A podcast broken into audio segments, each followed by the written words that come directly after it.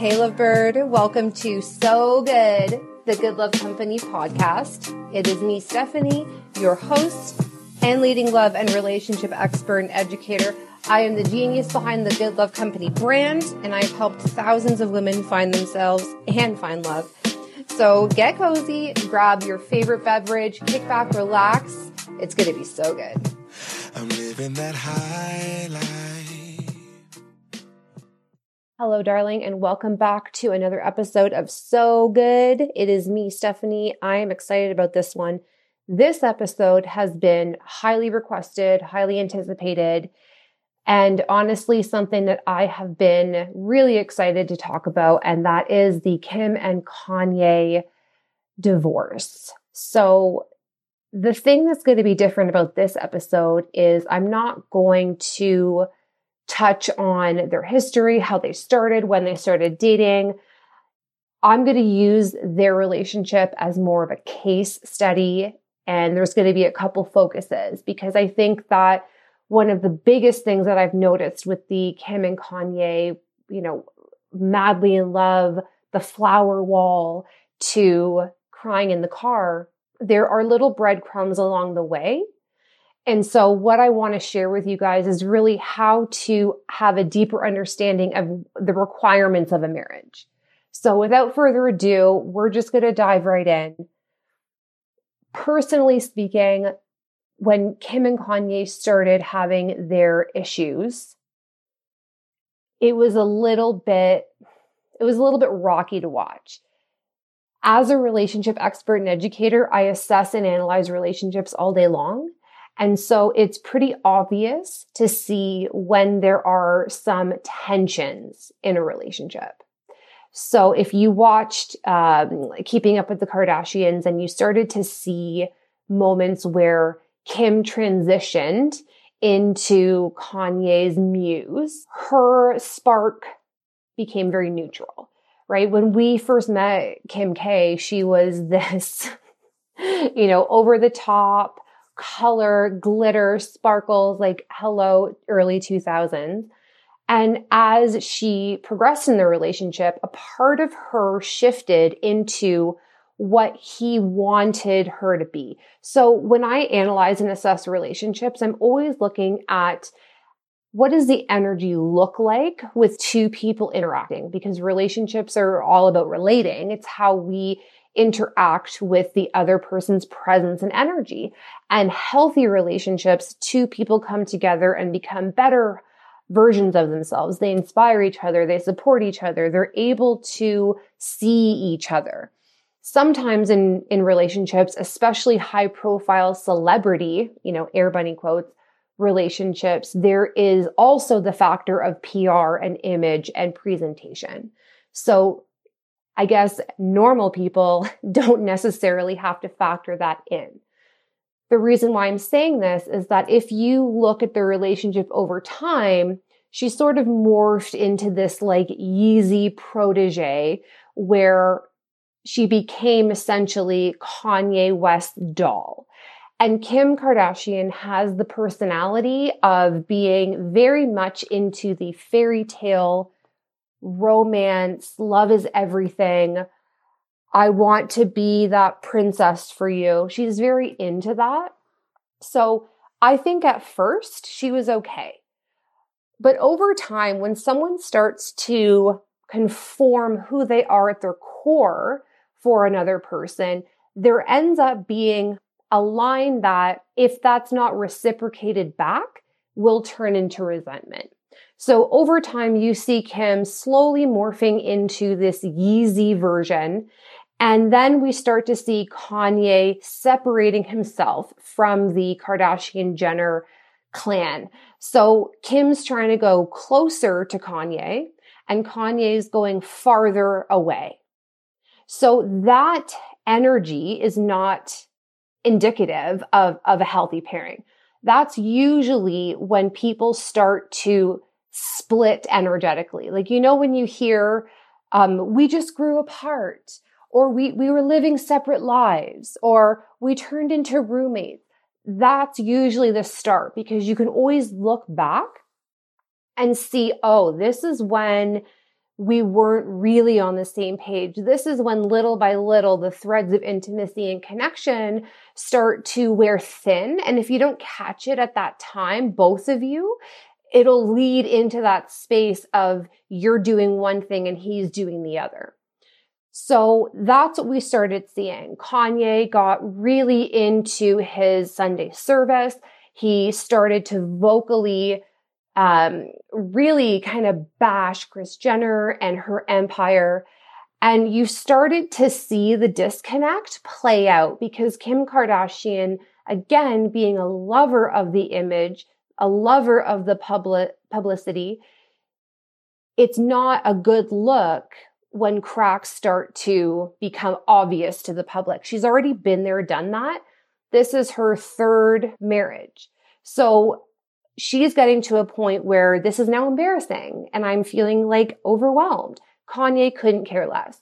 So if you look into relationship, there comes a point when things hit a rough patch where if one person, and in this case study, Kim, is doing the bidding and the other person is not receiving it, eventually someone wants to just stop tossing the ball Kim got to a point where she was like, okay, like I'm already doing this for you. I'm already starting to shift and morph into what you want me to be. If that's not matched and reciprocated, that immediately turns into resentment. And resentment will poison a marriage. It must be checked at, at all times. But it was not because then after Kanye moved into his Sunday services, his declaration of being bipolar was starting to become more of a narrative. And so while I'm not a medical professional, I'm not a registered psychologist, I do not advise anyone to use me as medical professional advice. But when people choose to not medicate in terms of bipolar one, it can be a little erratic. So everybody has the choice. And Kanye chose that he was not going to go the traditional route for his mental illness. And that's completely fine. That's his choice. The issue becomes the fact that he is not choosing for himself anymore as a married man with children. If Kanye West was a single man and he said to himself, I am going to work with bipolar in a natural way that feels good to me. Everybody has that right. But because he was in a marriage with children, his decisions affect other people.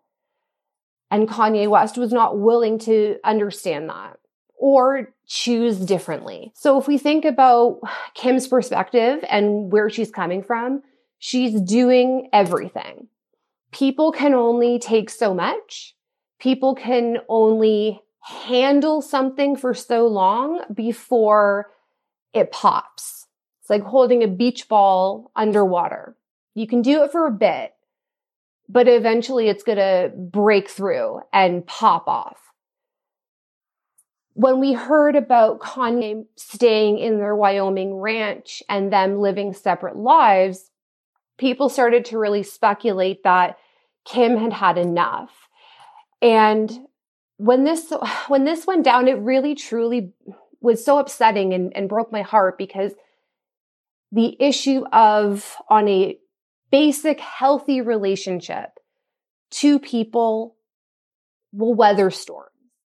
If your relationship baseline is non-dangerous, as in for the most part, it's healthy. You're human. You have moments, but for the most part, you can honestly say you're happy those relationships can usually handle storms.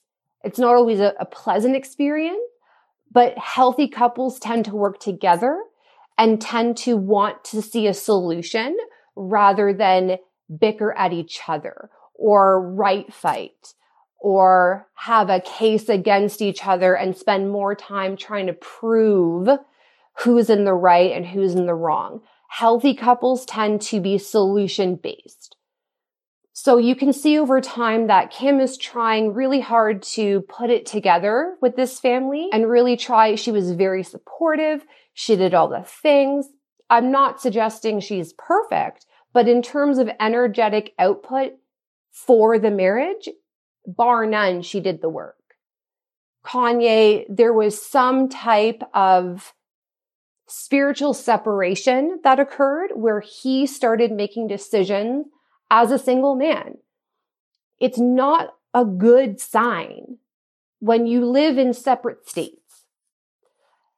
When Kim went to visit him in Wyoming and the infamous crying in the car paparazzi photos came up, my heart just broke for her because at some point, the realization that you're the one doing all the things can just shoot you in the face so intently it's one of those situations where you just get these shocks up your neck and then into the back of your head. And you can have that moment. And we've all, if you've been in a relationship where you knew it was over, we've all felt that feeling. It just comes up in the back of your head where you just know it's done. Two people in a relationship, they both have to do the best they can most of the time. I like to use the 5 1 ratio. So for every five encounters, one not so great moment. So what does that mean in real life? Well, five encounters can look like good morning, you know, running into them midday, how they are after work, a text, a phone call, like as you interact with your partner. So if you interact with your partner, obviously more than five times a day, but for this example, every five interactions, one, you have a pass. So if I get a crabby text message, eh, whatever, because the rest of the day was loving and kind and my partner's probably just in a space and he's venting and it's whatever. It's not indicative of a rocky relationship. If we were to flip it and go, for every five encounters, four are awful and one's okay, that's what you would typically consider a rocky relationship. So when I look and when I assess couples, it's usually on the grounds of how do they look together energetically? Can you see who is strained? Can you see who is doing more? Can you see if there's resentment? In the Kanye and Kim case study, you can actually see that Kanye had just checked out just enough where Kim felt and noticed the disconnect. And what we ended up seeing is a file for separation. So my belief is that Kanye started living a life that was a single man's life and completely separated from the family you cannot have an intimate marriage when you live separate lives. So how do you know when to hold them or when to fold them? How do you know whether a relationship is worth saving? It comes down to this. If I were to ask you, let's say you and your partner are in a really rough patch. If I were to ask you, okay, I'm going to come in and solve all your problems. And tomorrow you will have n- this issue will be gone. You'll have none of it. Would you still want to be with the person? If, if all of your problems were solved, would you still want this to be your man? Some people say no. And those are the people that are energetically done with a relationship. The ones that say, yeah, like if our problems were solved, I would love, like, I just want to get back on track. That'd be amazing that you can work with. Ultimately, both people are responsible for the pairing. What happens in relationship is people take it for granted. So they spend the first little bit having a laugh, having lots of sex, drinking, eating, all the fun stuff. And then life hits.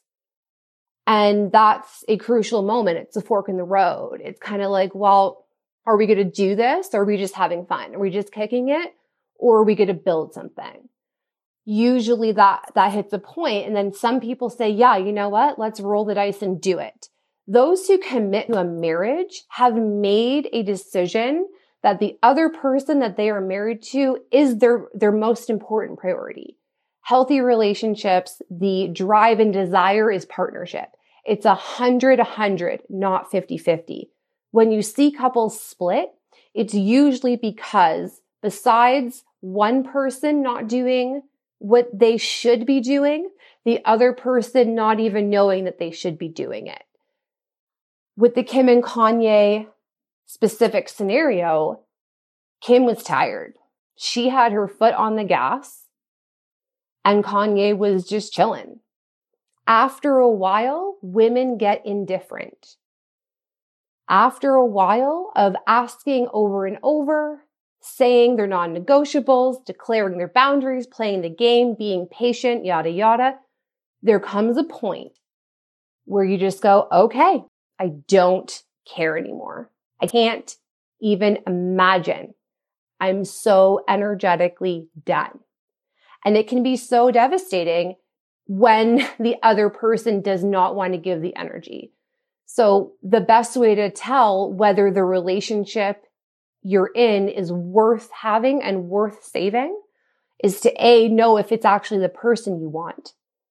B, to remember that you are choosing to be in this relationship. It is a choice. Taking each other for granted is a track to resentment.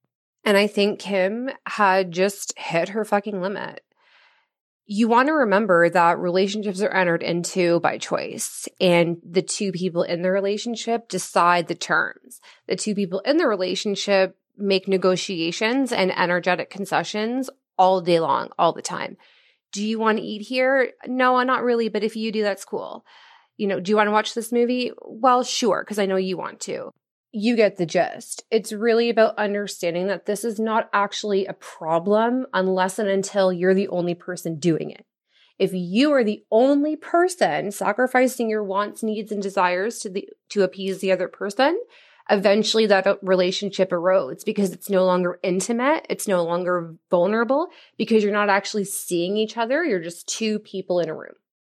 Right before Kim announced that they were separating, you started to see her on social media present a more colorful personality, a more exciting, funny, playful, lighter energy. And the rumors were swirling that oh, this is divorced Kim's new vibe. And a lot of people commented that it was actually very reminiscent of the early 2000s when she was first on the Hollywood scene. And it just cracks me up because it's so true of how she started to slowly lose herself in this relationship. And it's always devastating and sad when relationships end. But one of the best parts about when a situation is released is what is unearthed and uncovered. So perhaps the monumental lesson that took four kids and seven years to learn is that she should never actually lose herself in a man. If you look back at her prior relationships, it was always what the other guy was like, fitting into his lifestyle and his aesthetic and his friends. Kim has always been the girl who wanted to be saved by love. And perhaps this epic relationship and marriage really just inspired her to actually choose her for once. So hopefully you guys took some wisdom from this. It was really neat to break down this relationship from a professional standpoint. I was really rooting for these two. I thought their love was so pure, but the tragedy with mental illness is that it just can't not affect the people around you. And so this is the sad part is that there are certain attributes to certain disorders, both mood, behavioral, traumatic, like Kanye West lost his mother. He mourned and grieved. He's got a lot of stuff. He's also a brilliant man. He's very troubled. He's a genius. Whatever you want to call it, ultimately, his behavior did not match up with that of a married family man. He made choices for Kanye and not for the family. And when you're a married man making choices and behaving as if you are single, guess what happens? So there you have it. There is my professional breakdown and analysis of the Kim and Kanye relationship. Let me know what you think about this episode. I always want to know your thoughts. Tag me with your screenshots of listening to the episode at Good Love Co. You know, I always want to shout you guys out. This was a really fun one for me. So I will see you guys next week. All right, lovebirds, there you have it. I hope that you thoroughly enjoyed that little pocket of time we spent together. It means the world to me. If this episode landed, if you felt like you got some mic drops, I'd love to know in the comments. Feel free to leave a five star review as well. That always feels good. And if you know anyone who would benefit from listening to this, send her my way. Today's episode was so good, and I'll see you next time.